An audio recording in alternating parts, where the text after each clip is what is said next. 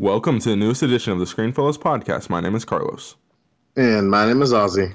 In this episode, we will be doing some rapid reviews and we'll be reviewing and discussing Ant Man and the Wasp, as well as reviewing and discussing Won't You Be My Neighbor, and recapping the latest episode, or really the last couple episodes of Westworld. Enjoy the show. As far back as I can remember, I always wanted to be a gangster.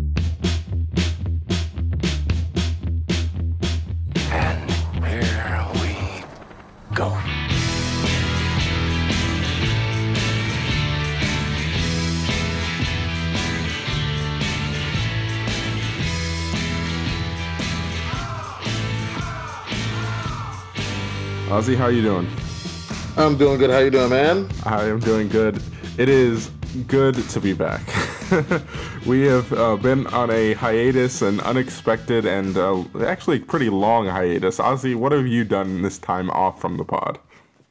Uh, you know, kind of went on a brief vacation to work. Um, dealing with uh, you know work related problems. Also had my cousin in town, and yeah, so I was you know dealing with you know having my family in town, dealing with work, and yeah, you know, pretty much just that. Yeah. Oh, and Fortnite. Fortnite. Been a lot of Fortnite. Understandable. Yes. so, just so you guys uh, are aware of the whole situation has been what's been going on. I am in the process of moving. I know I've talked about that a little bit, and we were really hoping we were going to be able to get back on a schedule in June. Obviously, that didn't happen. Things got worse in June, uh, and like I said, because of the whole moving situation, and we got really busy, and it just kind of happened like this. Uh, but we are hopefully going to be getting back in the swing of things moving forward and we'll be setting up a bit more of a recording schedule i hope moving forward and then we'll be able to be a little bit more consistent that being said uh, we are well underway with the process of kind of moving on into ne- the next quote unquote phase of the podcast i am in a pseudo recording area studio type thing that I'm working on right now. It is not done. I have not been able to um, audio proof or soundproof, however you want to put it, the walls. So if there's echo, if Ozzy's audio sounds weird, which I think it might have at the top, but it should be good now. If any of that is if anything's off with the production value of the podcast, that is because uh, we're in a bit of a transition point with the whole recording setup at the moment. So bear with us there.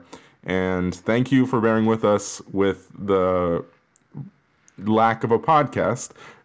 But like we said, we'll be back. We're, we are back. And you're going to get a bit of a longer episode from us for this one. So I guess this is your, uh, the listener's gift right, Ozzy, for um, bearing with us in our absence. Oh yeah, you guys should be 100% um, grateful. that um, I'm just playing. Um, yeah, we just really want to thank you guys for being really loyal and you know just being really patient with us. I mean, I, am going to go as far as to say this is our worst summer, uh, our worst year when it comes to consistency. Yes, uh, but this has also been our kind of our, our, our most crazy year. I want to say since we graduated high school.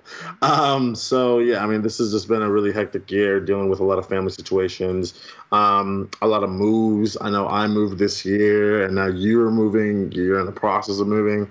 So there's been a lot of uh, ch- big changes, a lot of um, you know personal um, stuff going on. But you know, the fact that you guys have been really patient and and and really uh, loyal to us. I mean, it just means a lot to, to me personally. I know it means a lot to Carlos. Um, I know Brianna, we're, we're here. She she she'd feel the same way. So on behalf of Screenfellows, I just want to thank you guys uh, for sticking with us and for being you know really patient with us. We're going to give you guys as much content as we can today. So let's go ahead and get started. Um, Carlos, you're going to be starting off the, your review with um, it's this movie is so bad I didn't even see it, and I've heard forgot the title. Carlos, what, what movie are you reviewing? the Purge, right? The first Purge, yes. yes. Um, all right. So the first Purge, I uh, first of all, this is rapid view, so I'm going to go as quickly as possible, and we're going to kind of fly through these ones that we're basically playing, playing catch up with. Just be aware, we're not going to spend as much time. All right, so the first Purge, it is uh, not good. I have not seen any of the Purge movies, so that that must be said. To be fair, I've not seen any of these movies up until this one, and I, you know I didn't hear great things about the first one. Heard better things about the second one, and then nothing really about the third one. So I was didn't know what to expect with this, and it's not good. I mean the whole thing comes across as a bad Black Mirror episode. Like, and it's not even like the, the unfortunate part is that the concept is there. The concept all, has always been there with the Purge. Unfortunately, it just seems like they've never been able to fully execute it 100% because the idea of having a day where there is like crime is legal is that's a great great idea. It really is. And my goodness, did they miss the mark here. It's just it's it's a terrible script. Like these characters are just so flat and boring and I don't care about any of them. Like you really don't care about any of them. They, they have a lead character who I mean there's a couple lead it's like a kind of a quote unquote ensemble here, but you know, all these characters are given these kind of, sort of backstories that are supposed to like they're designed to make you care about them but ultimately, like the protagonist of this movie, the quote unquote protagonist of this movie is a drug dealer who's doing more harm to his community than anything. And they they say that in the movie multiple times, but then ultimately he's our hero. Like, and it didn't really seem like he learned to let. I, I don't know. Like, it's just it's not good. The script is dumb. Like, there's tons of plot holes and things that don't make any sense for why they're happening. The characters are the worst part of the whole thing. You don't care about any of them. They're really dumb. There's one kid who is so dumb and it's just infuriating. It really is infuriating because I just he's so frustrating. He makes terrible decisions, and the movie really wants us to care about him. So, it's, but it's like I can't because you're so incredibly stupid. yeah, I, I don't know. I'm not going to spend any more time on this movie. It's bad. Don't see it. I've heard the second one is all right. Maybe go check that one out. I probably will at some point down the line, but I this movie did not convince me to go back and catch up on this franchise. Needless to say, uh, I'm going to give this movie a 3.2 out of 10. Okay. It is a bad movie. All right. So now we will move on to the next review, and that is going to be of Jurassic World Fallen Kingdom. This is a movie that we probably should be spending more time on, but it came out a couple weeks ago, so I'm sorry. Came out like a week. Came out like a week, a week two ago. I mean, we'll spend a little bit of time on it. Um, yeah, man, this movie. Um, okay, I'm gonna go ahead and say I don't think that this movie. I mean, this is. I think this is a decent movie, and I don't think the problem with this movie is the director. I think the director had a great ideas, and but starting off with positives, I think you know, uh, there there's a sequence here that's in the trailer. It's when the volcano erupts and you know they're trying to get out of the island. That is the best sequence in this film. Um, the cinematography was amazing. The effects were amazing. The sound was amazing. Everything that was in that scene was absolutely stunning. Um, I think the performances in this movie were really good. Um, I think, I mean, I think the standout stars here are Chris Pratt and Bryce uh, Dallas Howard. I actually like uh, Bryce Dallas Howard's character um, of Claire Dearing. Brianna would beg to differ with me. I don't know how Carlos is going to react to that. Um, but I actually liked her character. She had more to do. They kind of changed their character to adapt to the situation, which I really uh, enjoyed she actually did a lot more in this movie than she did in the first movie, which I will say is, is I think is actually pretty cool. Um, yeah, I mean, I do, I did like those characters, and I do think th- those two shine in this movie. I I did not like this movie. I I think this movie was very very disappointing. Uh, ultimately, I think a lot of it goes down to some of the choices that they've made with this, uh, with with where they want to go with this franchise. But you know, they're in a tough spot because where do you go with this story in general? Like, it's always been a weird thing, right? I I think that they ultimately they had okay ideas, but they didn't know what to do with them because th- this movie feels like two movies. Th- That's the bottom line. It feels like two movies crammed into one, and one of them is okay. Actually, you know what? If we just separate the first scene from the rest of the movie, then we'll say three movies because the first movie, the first scene, is great. The opening of this movie is fantastic. It's one of the best Jurassic Park things ever. The second, ha- the second portion, the first act of the movie or whatever you want to say, it's okay, and then the back half of this movie is just not good. it, it really isn't. So positives though. Like I said, the first half of it is okay. They're on the island a lot of that por- for a lot of that time in the movie, and it's actually pretty entertaining. There's some cool visuals there. I think they actually used a decent amount of um, practical stuff there, from what I could tell, which was pretty cool. Uh, Chris Pratt, his character.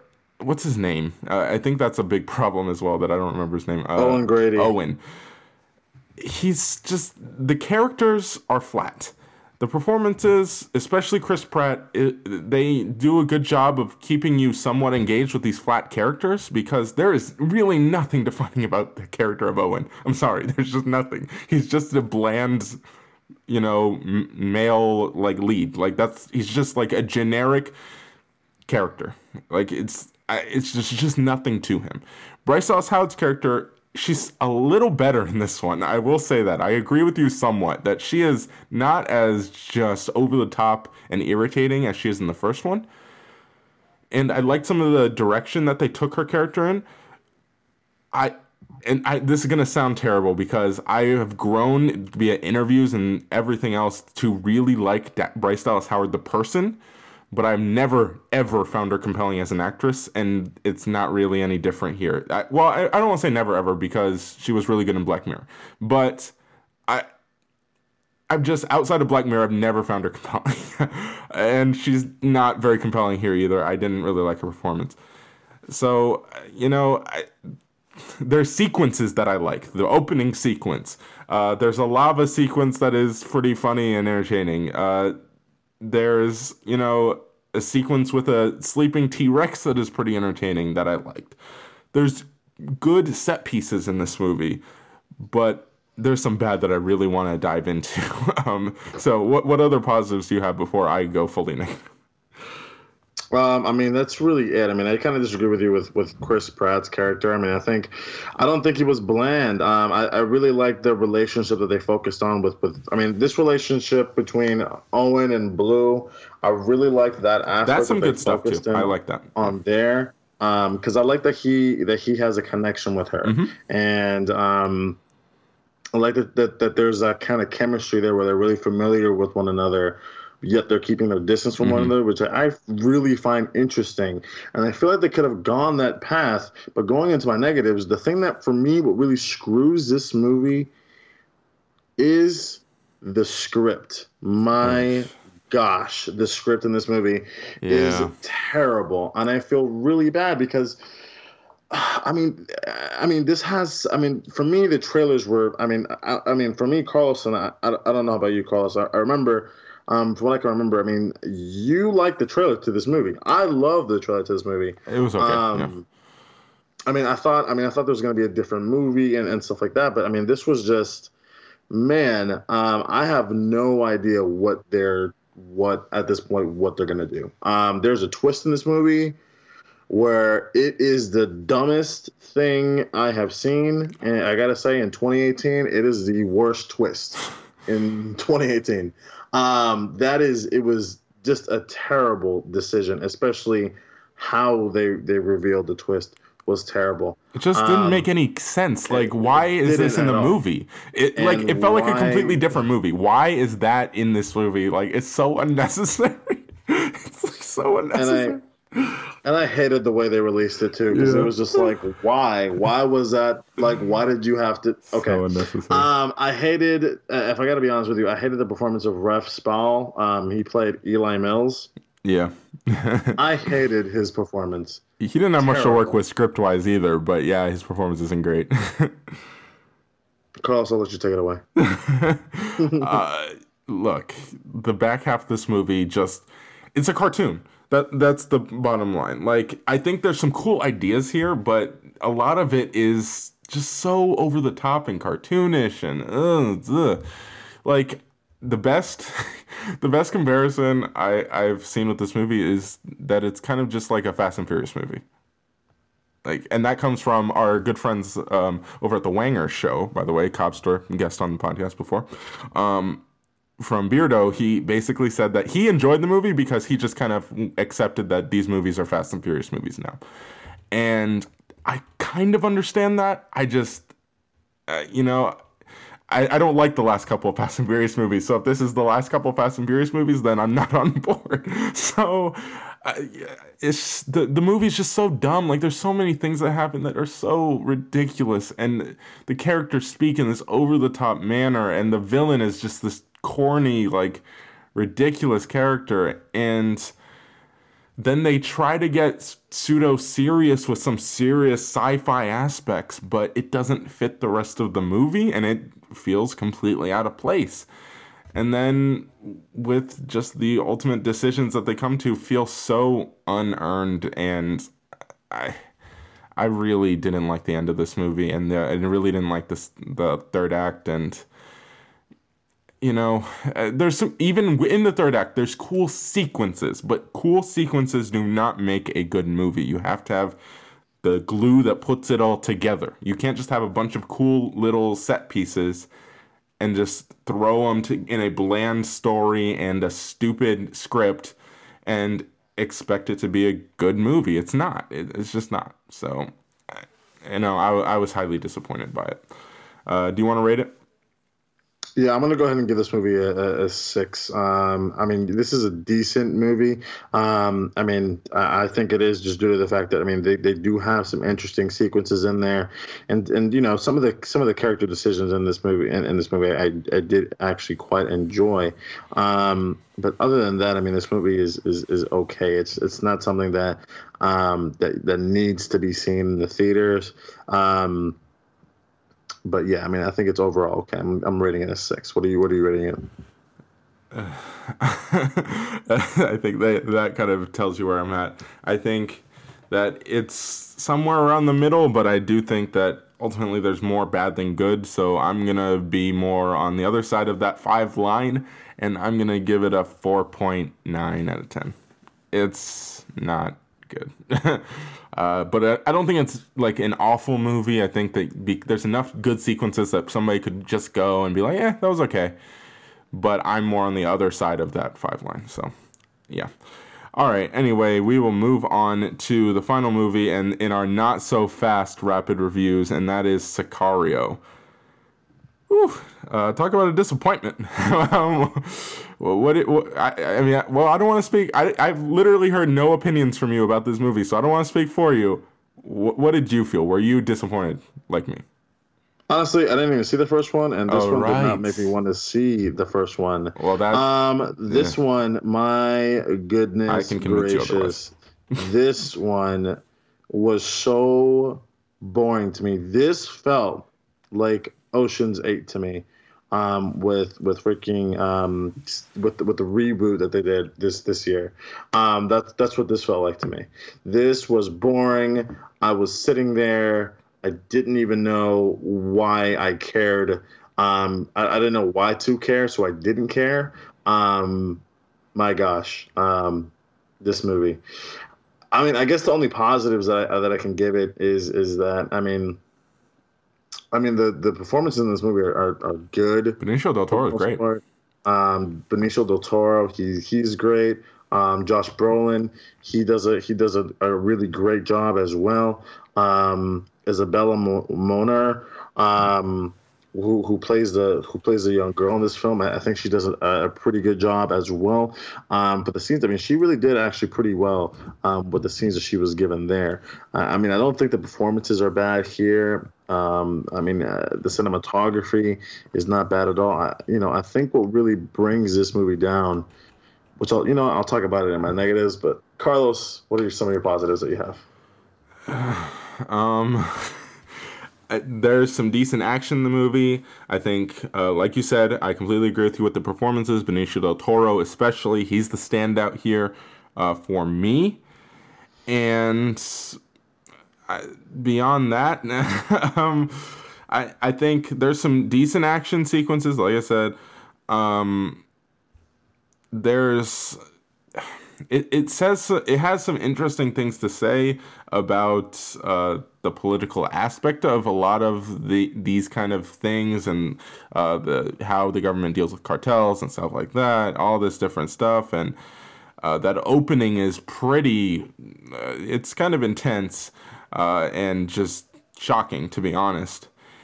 And beyond that, I, I think the best way I can we can we can just move on to the other half of this review. The best way I can explain, and it's again something I saw online and uh, on Twitter. it was somebody said, "Hmm, isn't it weird that when you take away a Oscar-winning director in Denis Villeneuve?" A Oscar win or I don't know if he's ever won, but he's definitely been nominated and he's one of the best directors working today. The an Oscar winning and one of the best of all time cinematographers in Roger Deakins, and an Oscar nominated actress in Emily Blunt, the movie's not going to be as good. And that's the thing. What did you expect? You, know, you try to make a sequel to a great movie that a movie that, to be honest and to be frank, I don't love the first one as much as a lot of people do, but a lot of people love the first one, and it was an Oscar contender in that year. It was a huge fan favorite. It was a huge critical darling. It's a great movie. And you take away the director, Denis Villeneuve, who eh, I even you know, Ozzy, you you even know how great of a director. I mean, Arrival. Need I say any more? Blade Runner 2049. There, I even said more. Like he is one of the best directors we have working today, and he directed Sicario, the first one, and he, he said, "Nah, I'm good." Roger Deakins, again, best cinematographer, one of the best cinematographers of all time. Nah, I'm good. Emily Blunt, she's freaking Emily Blunt. Nah, I'm good and you still decided to make this movie. Why? Why? You know, what did you expect? You're you're just setting yourself up for failure, for disappointment. It's just I don't know. Like, of course it's failed. You know, it's stupid. I don't know why this movie is made without the three major components or three of the major components that made the first one work. It's just a bad idea. Uh, sorry to go on the mini rant. Ozzy, what were some of your negatives? Dude, it was a hundred percent um, the the script, dude. I mean, this movie. I mean, they had a villain, and you didn't even see the villain. It's confusing as hell. Um, this movie is so confusing. Yeah, like I, I, didn't know a lot of what was going on because they, they kept talking about a villain, uh, like a like a, like this like this this cartel boss, and yeah. I was like, okay, we're gonna see him. And we never see him, so I was like, why did you guys keep mentioning? Why is he? Why why even mention him? He's not in the movie. I absolutely hated um, this actor's called. This actor's name is uh, Elijah Rodriguez. He plays Miguel Hernandez, and I hated his character. Absolutely hated his character. And Carlos, we don't know what I'm talking about. I'm talking about the the the, the teenage yeah, yeah. Um, kid. Um, I absolutely hated his character had the exact same facial expression. Um, he looked like he was just doing what he was doing just to do what he was doing. Um, I didn't care about. So was it the performance or I, the I character? Hated, I hated both. okay. Um, I mean, I, I mean, uh, again, this movie was from to me was very, very boring. I did not care about anything whatsoever about what was going on in the movie. I mean, I think one of the most. I mean, I think the only one I really cared about honestly was Isabella Moner's Moner's character, and, and that's it. Because she was she was you know she wanted to get home, and I was like, can she go home? I think that's the only thing that I really cared about. Um, other than that, I mean, I think the film was was it felt like a four hour movie. Honestly, it, it just dragged on. Um, to me, this movie was not compelling at all. Very disappointing. It, it's yeah. a disappointment, and it makes me not want to watch the first one. Um, but yeah, I mean that's that's all I got for this movie. I mean, I'm gonna go ahead and rate it a, okay. a five. Yeah, uh, my biggest complaint uh, for this movie is that it's just confused. Like there, there's so many things that happen that I really have no idea why they happen. Like, I swear they crossed the border between Mexico and the U.S. like five times in this movie, and literally three or four out of the five times, I had no idea why they were crossing the border. it's just like things were just happening. And then there's just something really, really dumb that happens towards the end of this movie. Really dumb. That just as soon as it happened, I literally, I think I audibly groaned. I was like, "Oh, seriously? Like, what? What?" It's just so dumb. Anyway, uh, yeah, I'm in the same range as you. I think there's some good stuff in here, but it's such a disappointment. So I'm giving it a five out of ten as well. Uh, yeah, it, it's just uh, it's and it's it's a generic action action movie. That's what this is. They turned a compelling drama with action into an action movie with attempts at some compelling drama. That's what they did. Well, congratulations. You made a movie that's just a movie. And it's not going to get nominated for anything because you're idiots. Moving on. um, to the movie that we are going to spend the most time on here, most likely, and that is Ant Man and the Wasp. Whew. All right, so spoiler free. We're not going to dive into it and any of it yet. When we do talk about spoilers, we'll give you a warning. Don't worry. That oh, you can look in the time codes for that as well. Don't worry. All right, so spoiler free. Ozzy, what did you think of Ant Man and the Wasp?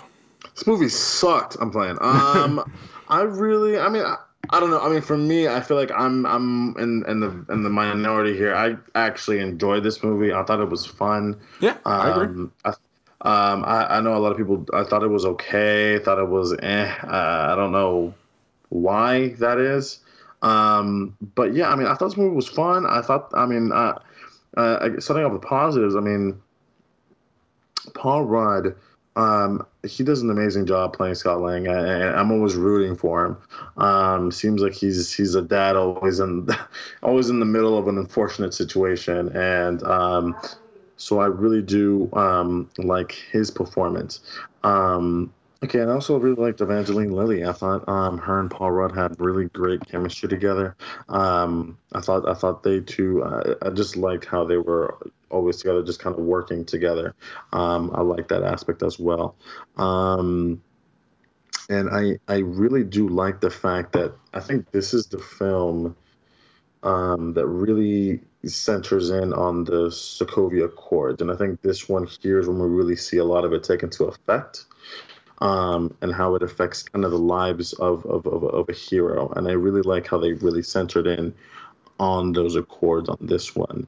Um, this takes place around the same time as Infinity War, so that's why he's that's why Ant Man um, wasn't in there because um, he was dealing with this problem. So I mean, I, I really like the fact that they explain that.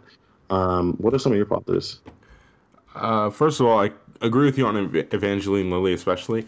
Uh, she was a character who I didn't really appreciate what they did with her in the first one. I thought like she was okay, but you know there there were moments when I was like she could be a really cool and interesting character. And this one, I feel like they really accentuated the parts of her that are cool and interesting. so I really liked what they did with her in this movie. She she was definitely better at doing everything than Paul Rudd. That's something that they hinted at in the first one and really comes to fruition in this one. This movie should be called The Wasp and Ant Man. Let's be honest. Like she's so much better than him. But anyway, uh, moving on. I I think this movie is really funny which is definitely uh, a positive. I, I think that this was much more of a lighthearted adventure than the last Marvel movie we got, obviously. So, you know, and that's fine. I think that's a really, that's a nice break in terms of these Marvel movies to have uh, a, a movie that's just plain old fun. Um, I I think the story is pretty good. Uh, it could be a little better, but it's for the most part it was a pretty solid story. Um, like I said, the humor is definitely a positive. I don't think they used Michael Pena enough, though. By the way, uh, they needed more of him. Uh, but when they did use him, it was great. Um, yeah, I just I just had tons of fun with this movie. I think the action, I really like the way they used the action in this movie and the physics of it all.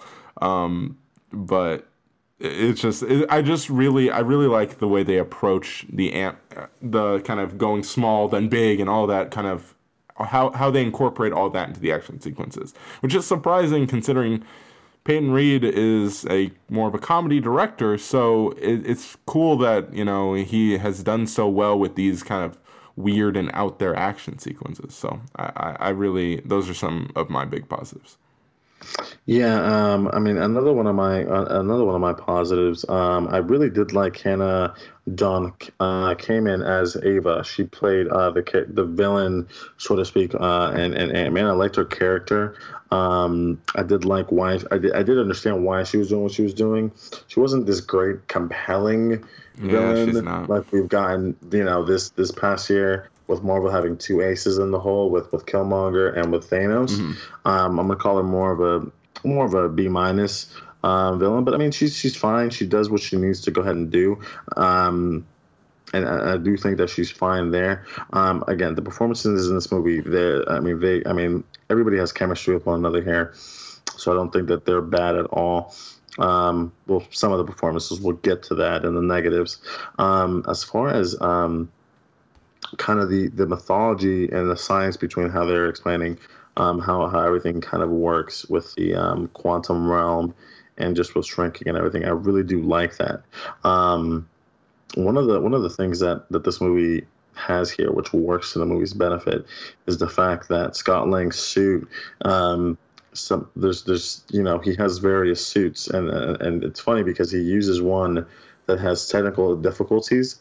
So I like the fact that it that that's in there because sometimes he has to wear it um, in, in, in emergencies, and I like the fact that they add that. Um, so it kind of it kind of keeps you on the edge of your seat when when um, when when it goes into that that kind of the kind of frenzy there. Um, but yeah, I mean, I think that's all I got for for negatives there. Positives. Uh, I mean, positives. I'm sorry, positives there. Um, Carlos, you have anything else for positives? Uh, I really like Laurence Fishburne's character. I think he was the more compelling side of the villain storyline. Um, but yeah, other than that, we can kind of move on to negatives. All right. Um, I think I think one of my biggest negatives is definitely I gotta say it's the side villains. Um, you know, you have I yes, completely you- forgot about them because they're so forgettable. Oh my god. Yes, I mean you have Walton Goggins here, and I feel bad for him because I mean he's played a villain twice now. Uh, Sonny Birch is his character's name, and why did they give this guy so much screen time? I don't understand. Um, for It's me, like the B story in the movie, but it's so I why it didn't need to be there. honestly, you could have cut all of his scenes out, and it would have come to the exact same outcome. Probably. You did not need to add him there. Um, I mean, for me, I mean, the the thing that, that this movie was missing, that I mean, that people are are because I watched this movie with my cousin, and he said that it's funny. He actually watched the second one and the first one um, after the second one, and he liked the first one a lot. He liked the first one more, and I think what they substituted, I think what the what, what bad decision that they did here was added Walton Walton Goggins' character, and they took out the personal relationship that Scott Lang had with the ants. Um, I remember. I don't know if you remember the first one, but when he when he is writing that specific ant for a long time, and then when it um, spoiler alert for the first one, um, when it gets shot and it dies, you know, I remember in the theater everybody was like, no. you know, there's people in the audience who cared about that ant, and I was like, wow, that's crazy. And in this one, they kind of took that aspect out. Um, and for me, I mean, they could have added the, that and, and, and easily taken out Walton Goggins' character. I, I feel like they took out um, kind of the, the, the kind of they took out the relationship that he had with the ants, unfortunately. Uh, yeah, that that storyline it just it doesn't need to be there. Uh, I I think my the first negative that always that pops in my head is the classic Marvel negative, which I think a lot of the times is unfairly attributed to them, but I think it is true here. The villain is kind of weak. I I disagree with you. I think her performance is fine. Uh, there's some cool aspects to her, but ultimately, like she's not interesting. She's not really compelling. I, you know, there's not, there's, I, I, I was just underwhelmed by the villain aspect of this movie. Uh, as for the overall story, uh, yeah, it, like, like I said, it's pretty, it's cool, but it, I was a little underwhelmed by that. Uh, I, I wanted a little bit more. I wanted a little bit more in the quantum realm. Um, you know, I, I wanted more Michelle Pfeiffer You know, you you say, "Oh, we're gonna cast Michelle Pfeiffer as um as Janet Van Dyne." That's awesome. Michelle Pfeiffer's a great actress, and then she's really not in the movie that much, and that's kind of unfortunate. I wanted more Michelle Pfeiffer. Um, yeah, I, I, I don't know. I, I when when should I fit in? I have I, basically I have a uh, review over text from a friend of the program Terion. When should I read that out? We can read that out now if you want. All right, here we go. Uh, I, as soon as he sent me this, I'm like, I'm reading this on the podcast, and he's like, all right. Just watched Ant Man. On a scale of burgers, in and In-N-Out being hot funky garbage and Charm City being dope dank fresh, I'd give this movie overall a McDonald's Big Mac. Nothing special. I came here for the secret sauce and left satisfied, but I probably won't buy another Big Mac uh, for at least six months. The, that ending, though, I like that edited for Screenflow's podcast sake. Crap. I give that a Wendy's chocolate frosty.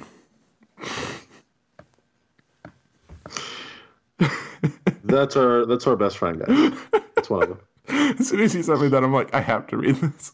So basically, if you didn't catch all that, on a scale of um, In-N-Out to Charm City, which is a local to South Florida burger place by the beach, which is great, uh, he gave it a McDonald's Big Mac. So, you know, he basically said it's it was all right, but I'm not going to be going back and rewatching it. Um, yeah. So, and I think that's how a lot of people feel. Uh, and I can get that. I'm a little bit more on the positive side of things overall, but I, I, I definitely understand that. Yeah, I mean, um, I mean, I guess I agree with you there. I mean, it's not that. I mean, I don't know. I mean, um, I think my biggest negative is is, is, is those is those side characters. I mean, for me, I mean, Yeah. they could have been. I I mean, I think they took up screen time from, um, you know, Michael Pena's character. I know he was one of the best parts in, in the first one. So I just it sucks that you know they added those characters in there. Um, but yeah, I mean, I don't think there's anything wrong with this movie being super lighthearted. I mean, No, yeah. That's I fine. mean, I mean, what did you want Ant Man and the Wasp to be? Like another sideline story of them fighting like one of the like one of the henchmen from Thanos? No, I mean, I think this was, I think this was a nice kind of centralized story overall, and it, it involved family and sacrificing for family, which I think it, it- it's nice. Uh, I thought it was a fun time, and it's definitely one of the, one of the um, one of the uh, one of the best fun times I've had in the in the movies uh, this summer. Yeah. Um, so yeah, I mean, I think I thought overall it was good. You know, Um, you know what I think the biggest problem with this movie is ultimately uh, is that uh, the story, while I do think it is solid and it's there, I, I think there's not enough inherent conflict within the story. So they had to inject all these other elements to try to create conflict. Like they add these side villains to try to add in something to something else to be in their way. So it's not just the character of Ghost. And then they also inject something that I think somewhat fits the char- Paul Rudd's character, but also is kind of annoying, where there's some really dumb decisions that are made that just they're they're seemingly made. You could make the point that he just kind of makes stupid decisions sometimes, and that's again fair, which is why I'm not hundred percent on this point. But they sometimes the, some of the decisions that are made really feel like they're just there so that it can cause more problems. Uh, there's a specific one that Terrion brought up when he ended up calling me to talk about this movie that I do think is is pretty fair, which we can talk about once we kind of get into spoilers a little bit here. Okay. Um, yeah, I mean, we can totally go ahead and get into spoilers right now, um, if you want. Do you want to rate it first Um, and then jump into spoilers? I've been giving my ratings first, so I'll go ahead and let you go. All right. Uh, I'm gonna give this movie about a 7.1. I think it's a good movie. It's a fun Marvel movie. You'll go and enjoy it. It's not one of their best, but it's solid. Yeah, I'm, I'm gonna go ahead and give this movie a uh, 7.5. I think this is. I mean, I think it's. A, I think it's a solid Marvel movie. I think it's a fun time. Yeah. It's not nothing that's mind blowing, but if you want a fun time at the movies, totally go. Totally go. I think this is. I think this is. This is a fun time. Definitely. All right, so now we are going to talk a little bit about spoilers. Again, time codes will be in the description for this, so you can move on to the next review if you would like to. All right, Ozzy. The thing that I specifically talked to Tyrion about and that he kind of brought up was the phone call to Michael Pena where he's where he tells him where they are so that he can come meet him. Tyrion's point was that decision was just so stupid, and all he had to do was literally just tell him over the phone what he needed to change. Like he did not need to come there. And that's definitely, it, it's not the only one. This definitely happens throughout the movie where decisions are made that just cause more conflict, and it kind of seems like they're just made to cause conflict. Um, but that's definitely a good example of one. And I kind of see where he's coming from there. What, what do you feel? What do you mean? Like when? What, what situation are you calling about? Like um, he where they're towards the end of the movie where you know he tells Michael Pena where he is so Michael Pena can come there and they can and he can show him what they do what to do so that they don't lose this proposal or whatever and then Michael Pena gets captured and then they find out where he is where everybody is you know, like why would you tell this guy where you are when you can literally just tell him what you need to tell him over the phone? You know, it, it that it was just it's a very again, it's a very specific example, but it's an example of a greater problem. That's that's the point. Um, I mean, I know it had to do with him going over some blueprints um, and everything like that, but I mean, I don't know um, specifically. I mean, there's some things I'm not gonna say it was stupid because I mean, he it's not like he knew one it's not like he knew that he was going to get captured i know but and, in general when you're hiding from people you're not going to like say okay here's what i am you just don't tell people that for no yeah but you're yeah, yeah but i mean it's your it's your best friend and you don't think that that's going to necessarily happen what you're hiding from is yeah the government. I don't think that he knew. Again, I don't want to get too hung up on this specific example because it's no, an example. Just, okay, okay, but I don't think. Okay, in general, yeah. no. I mean, I think that the story just wrote him to to do that, and then it was bad luck that it was ended up being a terrible. But is decision. that is that good writing? where it's just like I don't think that's I yeah. don't think that's necessarily good writing. I'm not gonna blame it on the character, but yeah, I'm gonna blame it on the writer. No, that's what we're um, saying. That's the um, point. That that it's just Terry on when he was discussing that he described it as lazy writing, and I think that's a fair point. Yeah, I mean, I, I can agree with that statement. Yeah, I mean, there's, I mean, again, we didn't need those characters. I mean, it, yeah, and that's another symptom of lazy writing. It's like, how do we create more conflict here? Let's just throw in this other third party that has nothing to do with anything, just to randomly cause chaos whenever they show up. The reason why yeah. I will defend the villain is because I think there's a good concept there. I agree. One. I mean, I, I think she, I mean, I think the performance was good. I don't think it was like stellar or anything mm-hmm. like that. I mean, I do think um, you know, they had an interesting concept with her where she had to kind of draw from the quantum realm to kind of cure herself. Mm-hmm. And I think that would make anybody desperate. You know what I mean? If, if you have uh, a certain Definitely. timeline to live, you want to go ahead and, and do what you can and you want to do whatever it takes. I mean, um, if, if you're that desperate, of course. And that's where she was. That's why I don't find, I mean, that's why for me, I mean, I don't think she was necessarily a, a bad villain. Um, but I do think that they could have made her more, um, I think that they could have made her better um, and more compelling and maybe even given her um, an A rating as, as like a, as a villain per se. Um, if they would have focused more on that villain, mm-hmm. if you would have given her more scenes, if you would have done Definitely. that. Um, but that's where they failed at this point in time because I mean mm-hmm. they were just trying to give these side characters so much um, of a storyline. I mean they weren't even compelling either. Yeah. Um, I was so annoyed every time I saw these guys on screen. I was like, dude, can we like get back to her because she's more interesting and she's more menacing. Um, and to me, I mean, I was even, I mean, for me, I was like, she is.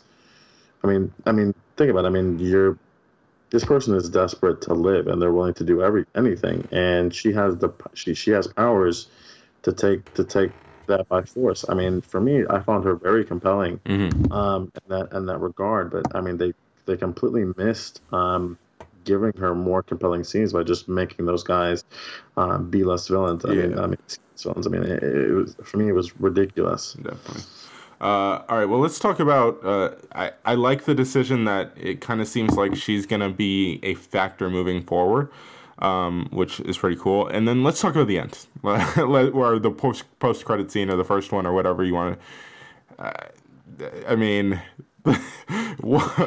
so essentially, I mean they basically eliminated the entire like cast of this movie, right? Like, I mean, yes, um, Scott is still alive, but I mean, he has no way of getting back to like he's stuck subatomic, so he's essentially as useful as the rest of them. That was a interesting choice, and it was certainly uh, shocking to say the least. Uh, but it's also terrifying. Like I think that they did a great job of kind of capturing the sense of fear from him when he realizes that they're not answering. Like they're not coming to or they're not going to bring him back because they they're either gone or he doesn't know what happened to him like and you could hear it in his voice i think it was a great job by paul rudd there uh, because man that's that's i mean that's pretty scary so Yeah, I mean, I think one of the best, I mean, things. I mean, when he when when she's like, "All right, guys, come on, stop joking," and then it just pans over to them all being dust now. Yeah Man, I mean, that was just crazy. He was like, "Guys, come on, stop, seriously, stop talking around, bring me back up." And it was just, man, um, very intense. I loved it, and I want to see how they bring it back. I mean, maybe Tony um, can figure out a way to bring him back. Um, maybe Tony and, and, and Bruce can figure out a way to bring him back. maybe Um, and maybe Shuri as well. I mean, we didn't we didn't see her um, turn into dust in, in Infinity War. Um, but I mean, yeah, I mean, it, it, yeah, man, I, I cannot wait to see what happens next year with that because, dude, that's crazy. definitely, definitely. All right. Well, I think we should probably move on um, to the next thing. So, basically, what's going to happen here? We're going to throw it to a review with me and two special guests for Won't You Be My Neighbor? And then after that, we will come back and recap the last couple of episodes and the finale of Westworld Season 2. Enjoy the next couple sections. All right, and now we are joined by not only one guest, but two guests. So, joining me right now, we have our uh, wonderful, I don't know what your title is anymore, I don't know either. but it is Enrique. How you doing, Enrique? I'm doing fan flippintastic. And we also have a long, long friend of the show and former head of video production, Miles. How you doing? Good. It's been a productive day, a day where I slept in and happened to be productive. So it's the best day you could imagine. So Fair enough. Fair enough. Uh, Miles, last time he was actually on the podcast, he Yeah. called out uh, us for not inviting him on enough. And uh, then we recorded, me and Enrique th- recorded a car cast, which we never actually released because the yeah, I was audio was, wondering terrible. about great. that. Well, the audio was I terrible, imagine. and well, the the concept I think is there. Yeah, okay. We just need We- the technology have- and the setup. We have Yeah. further ideas to expand out into a canoe cast. Yes, the canoe cast is there as well, but that's Dang. yeah. We we've got to we've like- got to perfect the car cast first before Yeah, we okay. even It's like try the to carpool. And then we can do a, a plane cast. plane cast. Oh gosh. You got to be in first class for a plane oh, cast. yeah. You can't do plane Really? cast. no, we'll just record it in the bathroom. No, it's a terrible idea. Yes, sir. Bring in you just bring in all these cables into the bathroom. That's gonna go over Don't well. worry about it. Don't worry about it. We're not terrorists. What is terrorists. that buzz? So yeah, so uh, Miles was on the car cast that was never released, uh, and Yeah. it's unfortunate that it wasn't released because we actually had a really good discussion, and the subject that we talked about, which I'm sure we'll talk about at some point on the podcast for real, um, it's just gotten more and more interesting as time has gone on. We talked about MoviePass, and things have gotten a lot crazier even Oh my since we talked. The stock is like at 25 cents for sure. it's Oh. Insane. it's horrible. Yeah, it is. Uh, it is interesting. Let's buy some stock. no. Honestly, it might. My mom. Might go I was up. talking about my mother about this. What if it just goes up? It's pretty cheap. You're not really gonna lose much on it. So if Mm-hmm. I you want to think we should invest in get Movie some. Pass, We'll put a little in should in Bitcoin, put a little in MoviePass. Yeah. Same company, basically. I bet the people that own MoviePass are the people who are uh, being the, the champions for Bitcoin. Yeah. No, this is going to be the next big thing. yeah, yeah, definitely. All right. Well, we are here to. The reason we have both these fine gentlemen on the podcast right Oh, now. Fine. Whoa, okay. Is to talk about the uh, documentary that has gotten ridiculous, insane acclaim. It is like this documentary, like people are like saying, oh my gosh, I cried three times. I'm sure we're going to hear some of It's these things. It's the Infinity War of documentaries. Basically, it's- everyone is raving about this thing. Um, so we, me and Enrique finally got a chance to see it. Miles, how many times have you seen it now?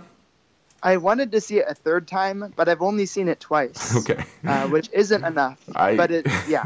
yeah, I was wondering because I know you had said you wanted to see it uh, a third time, but I I knew you were at two at least. So, anyway, we're talking about the documentary "Won't You Be My Neighbor," which is about the famous old children's television show Mr. Rogers' Neighborhood. And Oh, it's yeah. mostly it's really about Mr. Rogers the person and also the show, which is not a bad thing because he is a very interesting person that I knew nothing about. So all right, well let's get into it. Miles, you definitely I think the order based on what I my previous knowledge, the order of excitement about this movie goes Miles number 1, Enrique number 2, me number 3. So let's start with you, Miles, because you're clearly Okay. the most excited and love the this movie the most out of all of us.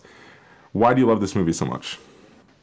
Uh, I love this movie so much because I think it was honestly one of those things where it was the timing in which I saw the movie. Uh, I feel like in this day and age, with all these politics and nerd debates and sexual assaults and all this like seemingly divide, uh, this movie is really about what it means to truly see the best in other people. Um, and honestly, as someone who did not watch the show, I honestly had no idea who Mr. Rogers was. Same.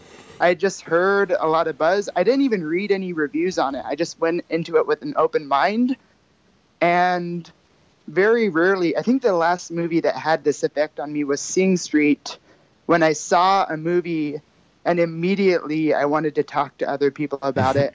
And I literally, the next day, I was so enthusiastic about it that my whole family got tickets to see it uh, the next evening, uh, just because the message was so like old and refreshing uh, at the same time, but something that really impacted me on a deep level. But we can get into the rest of the stuff in a bit. But yeah, Yeah. that was like the overall impression. Yeah. Uh, Enrique, what about you? Okay, so Mr. Rogers, I knew. Okay, I didn't. I knew of him. I knew of the show, but I didn't know too much. And then the first trailer came out, and immediately after I saw the first trailer, I'm like, I'm gonna need to see this movie. The first trailer is really well edited, and it, the movie is basically like the trailer but really long, and it's great. It was a great movie. It was a great. Doc- I'm on a documentary kick lately. Yes, he is. watching a lot of documentaries, and this just added to uh, some more. It was great. It was great. Yeah. All right. So based on my opening statements, people are probably going to think I hated this. I did not hate this movie. I actually, I actually uh, really enjoyed this movie. I think it was very good. I'm not like as enraptured in it as a lot of people seem to be, especially the people on this very podcast. Oh, yeah. But I do think it is a very good documentary. I also think part of the problem with me is documentaries just generally aren't my thing. There's been you. very few that have really, really grabbed my attention Um, so that that is also some, a factor when it comes to my enjoyment level of this movie. It's just like I enjoyed it as, about as much as I can enjoy any documentaries. It's just not my thing. Um, that being said, let's kind of get into positives.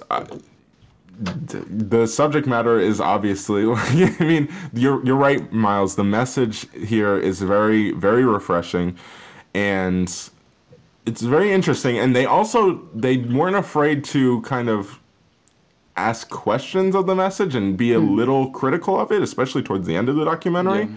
they kind of go uh, they bring up the point that people have some issues and think that maybe his the message that he was bringing on his show caused a lot of um I don't know how well, how did they phrase in the documentary uh, criticism. I Uh, no, ca- caused a lot of entitlement where people think Yeah. that they're oh yeah people yeah. thought they everyone they thought they were all special Yes, and they and- deserved everything And I'm glad they they brought that up because I'm sure that is a, there that would be a criticism coming out of this movie if they didn't even address it, but they did address it. So I actually appreciated that. On top of the fact that the message is actually, like you said, it's very refreshing and heartfelt. Uh, you know, and you're right, Miles. In this day and age, with something that we needed. So, uh, wh- what's what are some positives you have, Miles? Yeah, I thought, man, it's it's very documentaries. I I'm not a huge documentary person. Mhm. Uh, I feel like I could appreciate craft of one when I see it. Yeah. Like, what was the one? I think the one that you recommended. I think came out two years ago. It's the documentary on O.J. Simpson. Oh yeah. Uh, but yeah, I would say that I would describe the movie uh, Mr. Rogers or Won't You Be My Neighbor is extremely cinematic. Uh, and not only, I think it does the talking heads, the interviews really well because they do feel very authentic. Like even the, the filmmaker, man, I forget the name of the person who directed this movie, uh, but he really conducted super genuine interviews. But even in some of the, the footage, uh, of Mr. Rogers himself felt very like real in the way that it was edited and strung together. But yeah, Definitely. Definitely. Enrique. Um, I completely agree with both of you guys said, but um, it just the message we talked about that a little bit, but the message is it's so different than what we're used to getting today, and it, we could use that right now, to be honest. And it was just um, I don't even know. It was so good. It was just so good. I love this documentary. But to touch more on what Miles said too, um, the it, the talking head docu or the the interviews were edited really well together. It didn't feel sometimes when you watch a documentary you can feel it's choppy. This one blended in so well, and everyone was so genuine, and it was just. And even like we covered a lot of time in this documentary. Like we covered his entire life, but it just goes by Yeah. so fast. Yeah. And one thing I do like, one of the more fascinating things, and that's something we can definitely talk about, is some of the things that really uh, interested you when they started talking about it, was number one, how different the television landscape was when this Oh, yeah. show started. like he was, he basically just said like, I was seeing the stuff on TV, and I was like, this isn't what kids need. I need to make my own show. And then he was like, and then I went to the station, and they gave me a show. It's like, okay, uh, that Yeah. one, that doesn't I- work anymore. I wish it worked like that. you know, it, it just it was very fascinating to see kind of like w- at the beginnings of TV, like kind of how different it was to kind of get in on that and how someone who like Miss uh, Mr. Rogers was able to get in on the ground floor of television and kind of grow up with the medium of television. But then also not really change because he doesn't really change his message at all throughout. Even when TV is getting more and more violent, more and more everything, In your face. he kind of stuck to his game plan, which I found interesting. And again, I think that only works because he was able to get in on the ground floor. Um, all, another thing that I found really interesting was they talk a lot about. Uh, and they, they use a lot of his interviews for this as well. They talk about how how he thought about child development and what how he viewed that as so important and how he approached it and how it was so much different than a lot of other people approached it. How he wanted to emphasize on children's feelings and ba- validate their feelings and say it's okay to have feelings. Like and that's so interesting because it's never that's never been something that I've thought of in terms of child hmm. development and child psychology and I thought those were some of the more interesting aspects of the documentary is him talking about those kind of things and then obviously one of the more compelling scenes in the entire thing is uh, the Very end. well, the very end, and well, for me, one of the more compelling things was uh, the Senate hearing. I thought that was a really, really interesting uh, scene as well, which is something again I knew nothing about, and you wouldn't think that that would like. It seems like it was from a movie. It, Yeah. seemed, it seemed like that wouldn't really Yeah. happen. This felt like a movie. Like it didn't feel like real life. Uh, but what what are some of the things that uh, really grabbed your attention? Uh, you guys can talk about the emo. I- I've heard multiple people say they cried. Were you cry- criers in this? I did not. I and did I'm normally a crier in movies. I did not cry. I came very close at the end though. Yeah, I'm with you. I feel like because a lot of people when they cry in movies, they talk about like I don't know, The Lion King, or I don't know if people cry in Citizen Kane, but I'll just say Citizen Kane Okay. because it needs to have a name drop. but this movie it kind of impacted me, and less like the sad stuff. Even though there were were those moments, because he was a person, and it's not shy to address some of the downfalls Yeah. but I think this, the message is so profound, and even ah, I forget which scene it was specifically. I don't want to spoil the movie, so I'm glad I forgot. There's this way that this movie uses animation Yes. that is another device that is incredibly cinematic. Uh, In the way that it, man, I don't want to get into specifics, Yeah. but I'll just say it kind of gets in the head of who Mr. Rogers was Yes. uh, and even in how I, I didn't even watch this show, but I found it so fascinating how these different characters in the show represented some real aspects of who he was. Mm-hmm. Uh, and in many ways, he was this insane, weird dude that had no business being on TV. Oh, so weird. Yeah. but it's one of those things where it's fascinating that he was on TV. And for like 33 years Mm. Yeah. like people watched that crap in the 90s like i, I was didn't grow up on this but it, it's a, it seemed like Yeah. the show didn't really change Yeah. much in terms of how it uh, evolved in terms of format Mm-hmm. but just- the way that it addressed different issues i guess that helped it to survive I just loved how they presented him because they they did like at one point they call him the second Christ and I'm like okay like it's a little much but yeah and then but also they show his like flaws like he's not 100% perfect and they they represent that adequately Definitely. Definitely. Um, all right. Do you guys have any other glowingly positive things you want to say before we move on to quote unquote negatives?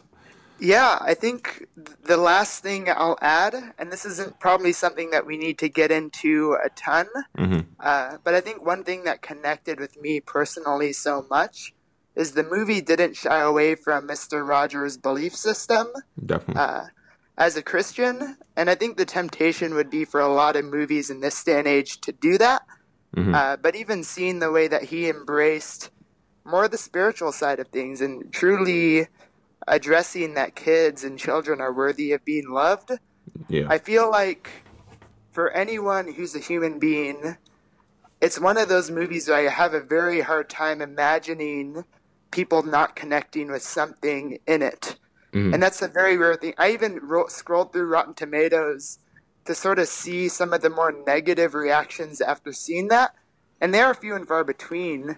But for the most part, I think it really is going to connect with people on a spiritual level as well. I think Just anyone very could watch this movie and find some sort of connection to it yeah. for Yeah. everybody Well, because it focuses a lot on the psychology of children, and everyone has been a child, so I think that helps. Uh, Some people are still children. yeah.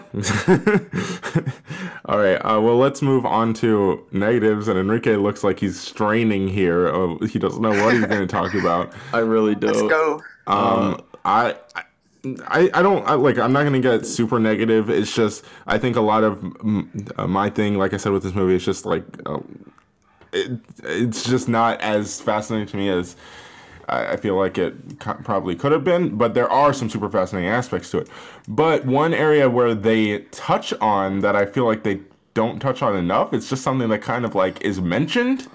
Is there are multiple references to homosexuality in this where there's a point where they even like say oh there was rumors that he was and it's like oh okay um and then they kind of say but he wasn't and that that was it. Like we're done with that. Like i feel like that should have been something a little bit more like we should have dwelt on that a little bit more. That seems like something else.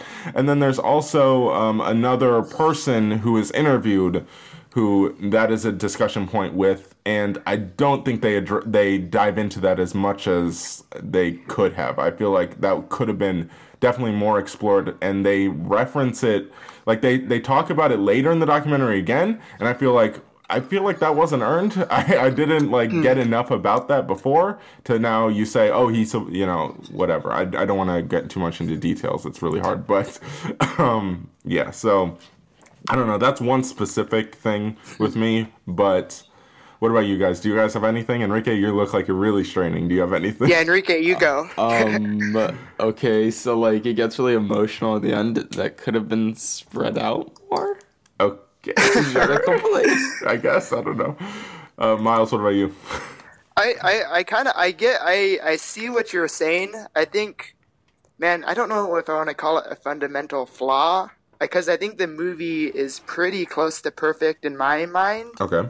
But I will say I think the movie, especially after the second viewing, I could see how someone would say that the movie tends to get a little repetitive. hmm And I think the it seems like the filmmakers and everyone involved with it is so on board with repeating that theme and repeating the positivity that Mr. Rogers brought that some of those negative moments and maybe some of the more messy moments like the one that you acknowledged may have been overlooked, maybe not necessarily as explored hmm as some would like, but at the same time I feel like it flowed so well. Yeah. So you kind of have to pick your battles and you're making a movie about someone's life. Yeah. True. True.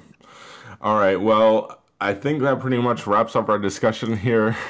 Um, we I know like Enrique and Miles, you guys probably would like to talk about this movie even more, and you probably could. but this is going to be a spoiler alert and kind of pull back behind the curtains. Uh, we're recording this before the main episode's getting recorded, so I have no idea what the length of that episode's gonna be. so, Nice. um, I, I think we should cut this a little bit short just for uh, safety's sake. Um, thank you guys for joining us. I don't know if you guys want to rate it. I don't know how to rate documentaries, but we can if I you don't want. know. I don't know either. Uh, We don't have to. I it just I It think it was was a good, to Go discussion. see it. Yeah. Either way, Yeah. go see it. That's the bottom line. Go see it. You'll like it. It's an Enrique Hopefully, if you don't, if you don't, I feel Fight me. like this is a sociopath test. like genuinely, if you don't like this movie, I'm calling you out, Ozzy, uh, as I've done many times in the past. Old wounds never heal, or whatever they see, say. see, this is good because now I can tell Ozzy that you called him out on this part of the podcast. So I'm he'll to calling He'll listen to the whole thing, He'll have to and then he'll want to see the movie. Oh man. All right. Well, thank you, Miles and Enrique, for joining me for this portion of the podcast. Again, we recommend this documentary. Definitely go check it out. It is pretty wide. I mean, it's in Lynchburg, Virginia, so if it's here, Oh, you should be able that's to. saying fi- something. Yeah, you should be able to find it anywhere. Uh, Middle of nowhere. uh, and shut up. anyway, so uh, yeah, so definitely go check that out.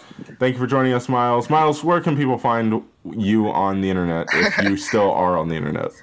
I still am, in fact. Uh, you can find me on Twitter and Instagram at miles underscore Haruki. I don't tweet much, but I will like your tweet and sometimes retweet it All right. once in a blue moon, so give me a follow. All right. Enrique, what are you? Follow me on Twitter at cboga635. Okay. There we go. He just had to stra- struggle to remember that, but he I remembered it. did it. Oh, or wait, I have a photography Instagram at Enrique Oh, no. Photos. Go check that out. There you go. There you go. All right. Well, I don't know if there's going to be at the end, so I will say maybe goodbye, maybe see you in the next segment. All right. So now we are going to talk about Westworld Season 2. And because of our little uh, hiatus, we are, uh, we, we missed the last, what, three episodes, Ozzy? Yeah, I want to go ahead and say that. Yeah. I and that's really unfortunate because uh first of all, I think um the third to last episode, I believe, I could be getting the order wrong. Hold on while I uh, Google the order.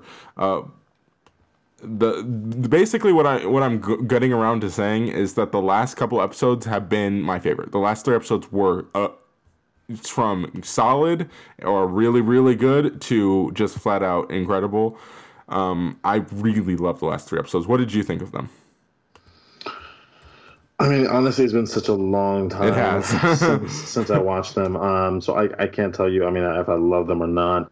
Um, I mean, I, I can tell you uh, the season finale was really good. Um, from what I again, from what I remember, It- it's been it's been a while. It has. um, um, so I, excuse me if I'm not hundred percent. Um, if I'm not hundred percent accurate with some of the moments or anything like that that happens in the sh- in the show.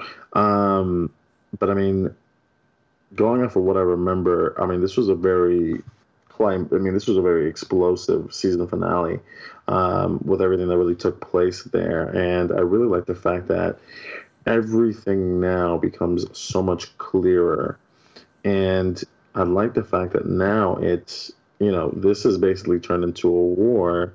And, and some sorts between the hosts. There's not, they're not only fighting humans, but they're also fighting um, themselves, which is something that I really, um, I really like. And I know you guys are gonna say Ozzy. Well, duh. Of course, they're fighting themselves. They're themselves like that's what they typically do. Um, no, I, I mean this one is between um, Bernard and Dolores, um, which I find really, really interesting. And I think that he Bernard is going to become um, a major, major, major um, player Yeah. in this show from now Yeah. on. I mean, it's kind of insane because I, I didn't think so, I thought it was going to be Maeve, but no, Yeah. it's, it's going to be um, Bernard. I am so curious about how they're going to move this going forward. But uh, before we get there, let's talk about these episodes. I will refresh your memory on what they are. I have them sitting right in front of me here. So, episode 8, uh, Ki- Kiksuya, I don't know how to say that, is the episode that is mostly about uh, the Ghost Nation and uh, their pseudo leader, I guess, and his backstory. This was an episode that basically got universal praise. Uh, everyone loved this episode, and I completely understand why. My goodness, uh, this is a character who we've kind of seen floating through the background of this show, but we've never really given a second thought to. And they gave him a lot of depth, and uh, he he ended up being a very very important character in this show that I you know I really like the performance first of all and second of all I mean you know when- the fact that like when they uh, when the humans find him and they're like my goodness he hasn't been updated in 10 years. That means like I, I need people to understand what that means. That means this dude hasn't died in the park in 10 years. Because if he's never been updated that means he's never been taken by the humans and like literally given an update. And the only way that's possible is if he has literally never died in 10 years. What? That is insane. And he's like one of the leaders of like basically trying like, he he knew about the maze and he was he he had this idea for forever. So he he's basically been ahead of the entire curve, ahead of all these characters that we're rooting for. And to reveal that and show his whole backstory and why he is the way he is and how he is important, I, I found that episode super compelling. Do you remember this episode at all, Ozzy? Okay, no I do. Um, yeah, dude, I found his character to be awesome, and uh, man, I mean, I it was one of my favorite episodes, honestly, when it comes to just introducing a character that we all don't think is going to be important at all. And you know, I was honestly scared for this episode due to the fact that they screwed up the, excuse me, the um, The Shogun World episode? the Shogun World episode. Um, so I was like, man, I don't know how they're gonna, I don't know how they're gonna do this because they already tried to do it with the Shogun episode. And man, this episode was was was was amazing. I mean, I agree with everything that you just said. I mean, um, with the performance, with the backstory, uh, just with his personal story too. I mean, it was just, man, you felt for him, um, and and you felt for you know some some of these characters there. And I really like the fact that they gave in the perspective of Mhm. him going into Maeve's um, home at that point in time, and then being able to communicate with her. I thought that was really awesome. Yeah. Um, definitely one of my favorite aspects there at that point in time. Um, but just just really cool just to see him um, speak to her um, and, and them and, and them finding like a like a way to coexist and from them finding like a really uh, you know finding an understanding with one another. I, I really do Yeah. enjoy that much uh, of the episode right and there. and the framing device of him telling Maeve's daughter the story, and then the reveal at the end that Maeve has been kind of listening through her daughter. Uh, because Maeve is basically a superhero at this point. Uh, she's like controlling hosts and she can like read into people's minds and stuff. So Maeve is listening to this story being told to her daughter, and he basically at the end talks directly to Maeve because he realizes what's happening. Like it's it, it was a great episode. It really was. Um, all right, moving on to the next episode, which was I don't know if it was overall as good as um, episode eight, but episode nine had a moment that had a lot of people talking. Number one, and number two was one of the shocking and most well executed, in my opinion, uh, scenes and moments in the entire show. This episode is called Vanishing Point, and it is the episode where let's just skip right to the big thing. William shoots and kills his daughter. Um, good lord. as soon as that happened, I was like, okay, we are going there because, wow. Uh, I, I think this show has done an incredible job of portraying William's degeneration as a human being to the point where he does what he does and then he literally starts cutting his own arm in this episode because he wants to prove to himself that he's a human being what like this show like it, but the thing is this episode wouldn't work if you didn't believe that he had been driven so crazy to this point that he believed so truly that she was just a host. And but you believe it because they've set it up so well that he actually believes this. He legitimately believes that she's just a host. It doesn't matter. And then for him to make that decision and then him to realize what he had done. And I don't even know. I mean, that's a good question. Do you think he fully admitted to himself by the end of the episode that it was actually his daughter? Um. Yeah. I mean, I think. Uh, I think he. I think he didn't. Yeah. Um. I don't think he didn't because I Oh. don't think he would have been able to move. I mean, he considered killing himself, but he ended up not doing it. I think he was going to get there, but I, I think he ultimately stuck with the hope that his daughter is still alive, Mhm. which kept him going. Yeah. Uh, what then- What did you think of this episode, though, overall? I mean, it, it was it's kind of like we saw a different side to the Man in Black. Um, we saw him going mad, um, which is not something that I would that I would think we would see him Mhm. do, um, due to the fact that he just really wants to find what the purpose of the of the of, of the park is, um, so to speak. And man, um, he is just this season he is just taking a huge hit Oh yeah. he's taking Yeah. a lot of, of, of damage. Um, and, and I think I think this just adds to it. And I really do like the aspect that they kind of that they kind of have him going crazy, Yeah. um, and that he kind of drove himself there. If you think about it, hmm Uh, well, let's talk about another big moment in this episode, and this is kind of the episode where everyone was kind of like, "What is this Game of Thrones?" Like everyone is freaking dying. Um, Teddy kills himself in this episode at the end, and that was a moment that I didn't think. W- when I realized what was happening, I was like, I don't know if I'm gonna like. Am I really gonna care? But I actually like I was pretty I was I was I was caring. I was caring about this. like I really was. I was like I'm surprised at how much I actually care about the fact that Teddy just killed himself. And you know, I again, it's a matter of this doesn't work if you don't buy the motivation behind what's happening. And I buy it because Teddy is a character who at his core is good. And to for him to realize what Dolores has done to him and to make that decision, I believe it. I think it works. I really do think that it was a decision that felt natural. I felt like something that Teddy as a character would do. Uh, what what did you think about uh, that moment as well? I really like that moment, and I felt really bad for him because it, it's, heart-wrenching, it's so. he's a he's tra- It's just a tragedy, Yeah. um, because he realizes you know he's not good enough for her. He loves her too much, but yet he's so conflicted because she changed him physically changed him into somebody that he's not. And i feel like that's so insane that he was able to just look into all of that.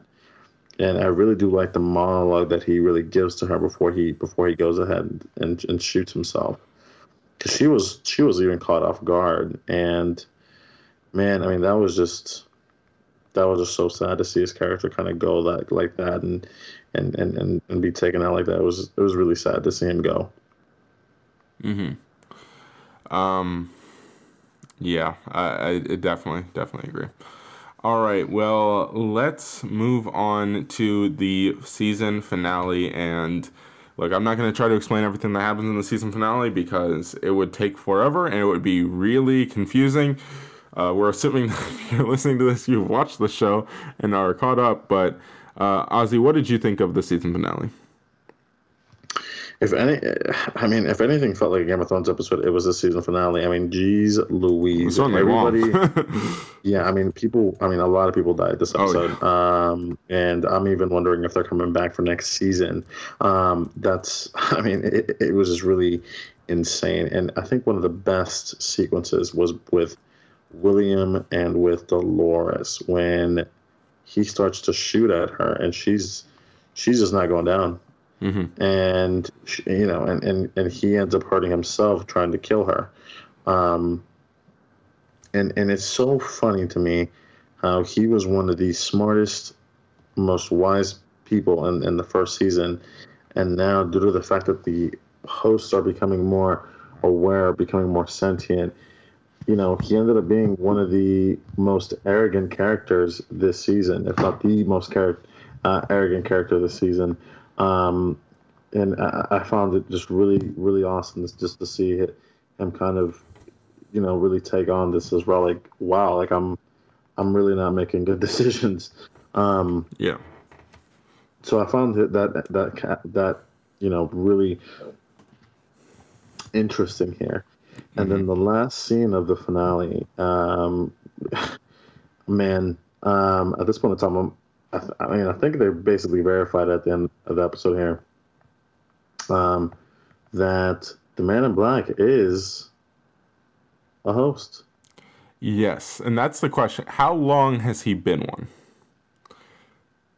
It- I this is this is something that I'm I'm just I'm really curious if they're gonna explain this. He doesn't. I don't know if you know. I would think he'd be a character that would come back next season, but you know, I don't know. Like they've got to give us something here. Do they leave us hanging? I don't know. It's strange. Um, but yeah, that that was definitely a huge reveal, and it was in a post credit scene. So um, yeah, hopefully you caught that. Um, another question I had with this finale because this this finale left me with tons of questions because. Um, Number one, where did Dolores send the host, or yeah, where did Dolores send the host like paradise or whatever? Uh, she said she was sending it to a safer place. Where? What does that mean? Where is she sending it?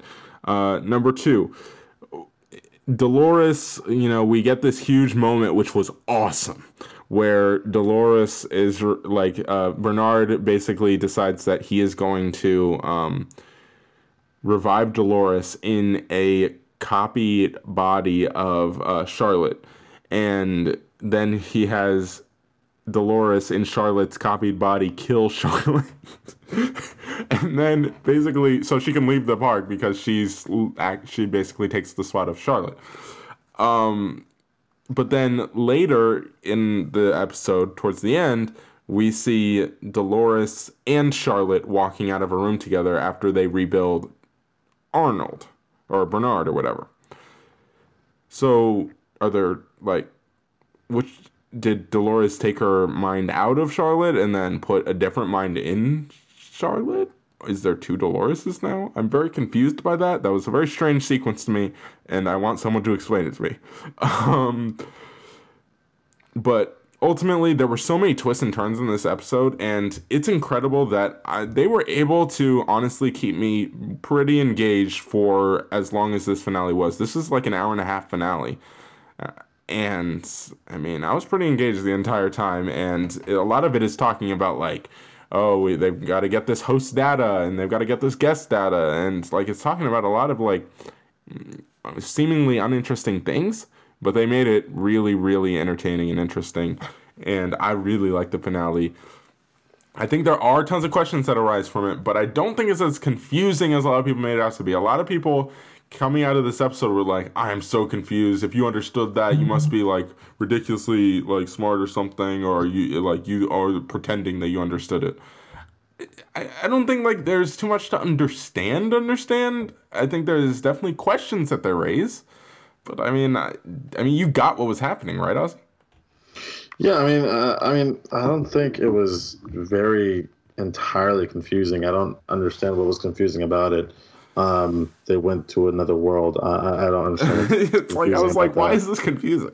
Uh, but Yeah, like I, like when you were telling me that this like this episode kind of goes out of the world, I'm like, okay, I'm I'm I'm probably gonna get Noland. Um, and I was like, okay, this is they're going to uh, what I took as yeah. you know an electronic world. so I was just like, um, I'm I'm like I wasn't I don't I didn't really understand like what was so confusing about that. Um, but no, I mean I think this was um I mean a really good episode. I mean. I, got, I mean, I gotta kind of say, I mean, I'm kind of disappointed that some of the characters that I thought that were humans are becoming hosts now. I thought they were more, Mostly the William thing, right? yeah, and also Ashley. I didn't hmm. know if he was also a host either because he uh, kind of what I got from his interaction with with Dolores playing Hale at that point in time. I was just like, yeah, that was interesting. I was That- like, that was he's just like, because he was just like, I, I don't let any hosts escape, escape, and he was just giving her all this. And I was like, does does he know? He And is he a I think host? They were really And hinting that he like- knew, but I couldn't tell. Like, I think he was a, he- right. He was a And he host. said, right? yeah, I think so. Because he was also saying like I've been like I was one of the first ones that they hired. And I was Mhm. like, okay, he's a freaking host. They designed him. Okay, yeah. he's another. He's another. He's another Bernard at this point in time. So I mean, I was just really. So like I don't know. It's like at this point in time, like you don't know. Yeah. It's kind of weird because if I'm comparing this to Game of Thrones, you don't know who's gonna die in Game of Thrones. On this show, you don't know who's human, who's not. So it's just, I mean, Yeah. um, it's just really, it's really kind of crazy um, where where the show is going. Well, that, Um, this has been some of the criticism of the show, which and I complete I understand where people are coming from with this, is that the show has this sense of not knowing where they're going, that they're kind of just making things up as they go along. Now, the producers of the show have gone out of their way to expressly say that they have a plan. They're not just throwing crap at the wall. They're not making it up as they go along. They have a plan for the end game of the show. I certainly hope that's true because I completely understand why people would look at this and go, they have no idea what they're doing. They're just making crap up. Uh, but you know, I I just I really hope there's an end game. And HBO has been pretty good about knowing when to end their shows and ending them in a timely fashion. I don't think we're going to get a Walking Dead situation here where this show's going to go on for forever and it's just going to wander around in nothingness. I think they have a plan. I hope so, at least. Uh, so I, I don't know. Uh, and I think a symptom of this, uh, at least perceived flaw in the show, that you know they're just making the stuff up, is this whole you know everyone's a host thing. Uh, I think a lot of people do feel the same way as you, Ozzy. That you know, are, what are we just going to make everyone a host? And a lot of people aren't really liking that aspect of it. So I hope we don't get any more big reveals like that. I, I think w- if if you know if we weren't already good on those kind of reveals, like if Bernard wasn't good enough, we're definitely good now. We don't need any more of those big like he's a host reveals. We, don't. So like I really hope we're done with that for now, um, at least. Uh, so I, I definitely mean- agree with you, uh, at Yeah, least I uh, to a certain extent. Yeah, I mean, I think I think with Bernard it was great, and then I think also Oh, was- I think having, was. I mean, and then I think having you know the Men in Black. I mean, especially Ed Harris being his age, Yeah. being able to kick, being able to kick so much butt at that age, and, And- then being able to yeah. take as many hits, I was like, how is this man still alive? And and he is still kicking. And I had started to wonder that too, because like, as we man's been shot progressed, like yeah. five, six times, and Yes. it's just like he is still walking around like. Ugh, That's the thing. As we progressed along with this season, like he kept getting more and more beat up and kept coming back and coming back, and I was like, eh, we might need to like yeah we might be going towards he's being a host. Like i definitely had that thought but i wasn't like like oh he's definitely a host. You know it was just a thought. Um so yeah I, that one i kind of under the the other one I, you know he's a minor character so it didn't bother me as much but i, I think we're good that, that's the bottom line i think okay we're, we're good with those we don't need any more of those reveals we don't Yeah, I, I, I, don't- I mean, personally, I really like. Um, he's a Hemsworth brother. I don't have his name pulled up. Let me go ahead and pull it up.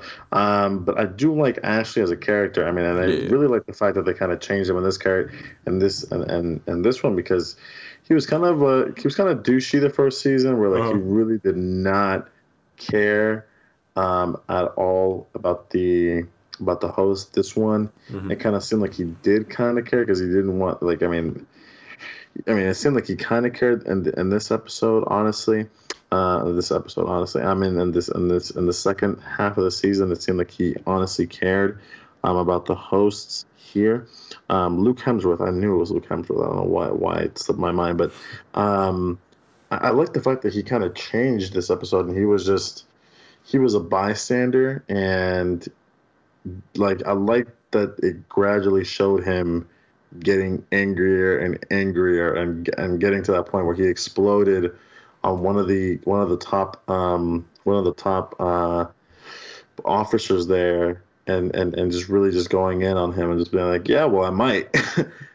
Yeah. because he was tired. He wanted to save people, and I, I, was kind of, I was honestly rooting for him. He was kind of like the small hero that you wanted to go ahead and and and and, and see succeed. I mean, especially with Hale also bullying him as Mhm. well, where she was just like, it's it's above your pay grade. And then he was also, and then he pointed the gun at Dolores' father's head, and he's like, you need to tell me what's in here, because this is ridiculous. um, um, I, I just found his his his his small story arc um, one of the most compelling in in the show. One of the most human, um, uh, you know, one of the most human stories in the show. And I think just making him a host at this point in time is just so downgrading to his character. It's just like we didn't need that. Yeah, he interesting. was he he could have. I think he could have played a bigger role. Um, and I think what what what I'm seeing that might happen with the show is with with the humans and the hosts kind of coexisting, if that's possible. And I felt like he could have been a part of that, but Mm-hmm. making him a host, it just completely destroys all of that. Um, Yeah. in my opinion. So I mean, that's why I'm a, that's why I'm a little disappointed by the season finale when it comes to that. Yeah. Uh, see, I uh, with the whole Dolores and like uh, now her being in Charlotte's body, but then also not. I was kind of hoping they just kind of go for it and just do a lead switch, um, because I think uh, what's her name? Is her name Teresa Palmer? Is that her? Teresa, um, I mean, you're talking about um, Hale, Yes. Who plays Charlotte? Tessa Thompson. Tessa Thompson. Dang. Uh, Tessa Thompson. Um, I I think she's a really compelling actress, so or a really interesting actress. So I wouldn't have minded her being the new lead of the show. I really like the fact that they basically going back to your original point. Uh, what they that they basically set up like kind of a Xavier uh, and um, Magneto situation here, where you know they both have like they're uh, representatives of a different race of pe- or a different kind of people, and Dolores is the Magneto in this situation, and she believes that the only solution is war. And Bernard seems to be on the other side of this. In fact, they bring him back because she will he will oppose Dolores because he'll be the other side of the coin, which I thought was interesting.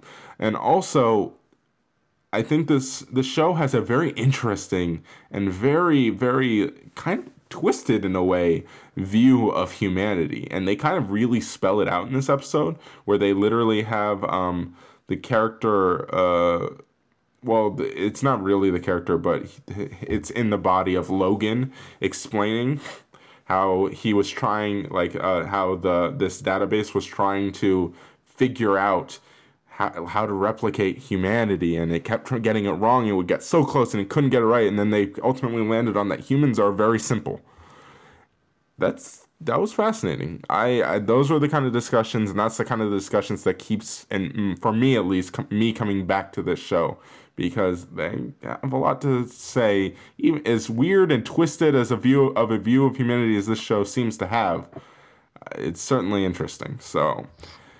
Um, I, I disagree with you when it comes to the to the lead. I mean, I don't understand. It seems to me that you don't like. I keep getting, and I know that's not what you're saying, but I don't know. I keep getting this vibe that you don't like Evan Rachel Wood. I really like her. uh, but no, I, I like her as a lead. I'm glad they, they brought her back. I think she. Um, I just thought it would have been more interesting if they just kind of went for it and went for a lead change. I mean, we don't see that very often. So, anyway. I don't know. I don't. I don't know if I would have continued watching at that point in time. I, I really. You're I mean, I that really- drawn I- to Evan Rachel. You need I her. love, I, no, I love, I really love her character, and I love the, the, the, the I love seeing a, a, you know, Evan Rachel Wood really play her character. I think she has really, I think this is, I mean, I think this is a character at this point in time that I, I mean, I can't see, I can't see Dolores being anybody else. Um, she, she just, she has done an amazing job with really honing in that character. And, and I've said this before, and I'll say it again. If if any of you guys want to be an actor or, or an actress, anything like that, you need. For me, I mean, my recommendation is this show. Everybody in this show, I mean, even in the Shogun episode, which is, uh, which is, uh, which we'll go ahead and consider a bad episode. Yeah. The acting is phenomenal. Oh yeah. there's this I, I mean this acting is absolutely 100% phenomenal. What they have to do in this show is insane. Um and and and you know how each i mean evan rachel wood jeffrey wright thandie newton i mean these are just some of the most articulate people that I, I mean some of the most articulate actors i have seen on a screen. I mean they're just you understand every word that they're saying. And it's just i mean the sound of this movie is amazing. Um i mean but these actors i mean the, i mean these act actors and actresses i mean they're so articulate. They pronounce every word.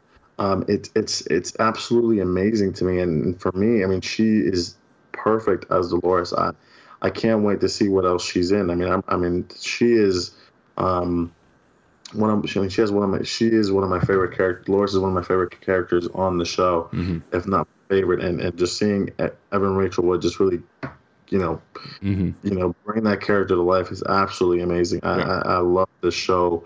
Um, I mean, for I mean, if I have to give the show anything, it's the performances. The performances are absolutely out of this world. Yeah. All right. Last question before we kind of wrap this episode up. Uh, and this is a selfish question for me because uh, Maeve is my favorite character. Do we get Maeve back next season? I hope so, man. I mean, um, the thing, I'm gonna be really upset if we don't get Maeve back. They set up this whole thing with Maeve being able to take control of other hosts. Where is that going? Like, did you just literally invent that just to have her save her daughter and then kill her? Um, I mean, for me, that's just such a waste of a character. And I really did love um, Maeve's storyline, and I really wanted her to be a part of the bigger war. Um, Mhm. Honestly, I thought what was going to happen was um, maybe maybe Dolores ended up killing her daughter by accident, something, Mm. which would then bring Maeve and, Dolores into conflict. Um, but unfortunately, I mean, because I, I really want those two to, to butt heads, honestly, because Mhm. there's such they, these both of those women just bring such a presence to the screen Oh yeah. um, and it's it's absolutely incredible. Um, but I mean, it's just such a waste of a character if you, if you kill her just for that. Eh, Like we don't even know if we're gonna see any of these characters that went to the virtual world Mhm. um, in the next season. So I mean, it, it's, it's kind of like where are we going with the? I mean, that's why I mean I kind of agree with what you were stating earlier. It's kind of like where are we going? I don't know if we're gonna actually get people back. Mhm. Um, so I'm I'm kind of concerned. Um, but I don't know. I don't know. Yeah. I think everyone that went to the virtual world or whatever, I think we're, we're done with them for the most part. Um, Maeve, I have some hope. I think she's going to be relegated to a bit of a side story at first, at least, because we have this whole situation of. Uh, I, I think the way that they bring her back is all these human characters who grew to know her and, if not fear her, then respect her, or if not respect her, then fear her. So I think that there's we, we have some characters who are certainly capable of bringing her back and especially that Asian dude, eh, that's definitely a possibility. I could see him being like, maybe we could we should bring her back. Uh, so I, I think that could be pretty interesting. That's a possibility. Um, last thing I'll say about this episode in particular, though, it's one of the best visual episodes of this entire show. There are so many great visuals in this episode, and the thing that reminded me of that was talking about Maeve because when she dies, like her last sequence where she's holding back all those people, that is such a striking image. It's so. The show is such a good looking show, but this episode in particular was gorgeous. So that's the last thing I'll say in regards to this episode. Um, and we can kind of wrap it up unless you have anything else you want to throw out there before we close. No, I mean I think that's it for me. I mean I, I agree with you. I mean this show is very visually it's very beautiful, um, and I think that's I mean and that's just props to all HBO shows. I mean visually I think all their shows are really Oh, yeah. um, beautiful, and I don't know what cameras they're using, which shame on me, but man oh man, they I mean they it, it, their cinematography is, is beautiful. Yeah. Um, so totally, I, I I will agree with you on that for, for that for that season finale. definitely. All right, you want to close this out? Yeah, man. Um, Carlos, where can people find you on social media? All right. Uh, you can find me on Twitter and Instagram at Cheery456. And uh, make sure you follow all, us all over social media. It's all at Screenfellas Facebook, Twitter, Instagram, the YouTube channel, and our website. Uh, Brianna has some great articles in the archive up there. I don't think she's posted in a while, but uh, hopefully we'll get her back on the podcast soon and back posting articles soon. Yeah, hundred percent. Um, you guys are more than welcome to follow me on Twitter at Castro Ozzy. Um, also, if you guys have any recommendations, you guys are more than welcome to email me at ozzy.castro at screenfellas.com. Guys, we hope you enjoyed the show. Please feel to listen and subscribe on Apple Podcasts, Google Play, or SoundCloud. Please rate and review the podcast on Apple Podcasts and Google Play. Also, check out the website. Brianna's doing some great stuff over there. Um, I don't think that she has posted anything in about a week and a half. I mean, I mean, we've all just been going through hectic um, stuff, honestly. Um, but check out her old stuff. I mean, if you guys haven't, if you guys have, haven't seen it, um, I know there's a lot of stuff coming out in the movies, especially this time around. If you guys have any, any have any, um, you know, want to go ahead and read a review, go ahead and read, read her. She puts a lot of thought into it. Go ahead and check that out. Uh, guys, thank you again so, so much for, for sticking with us. We really do appreciate it. We hope you enjoyed this episode. Guys, this is Screen Fellas.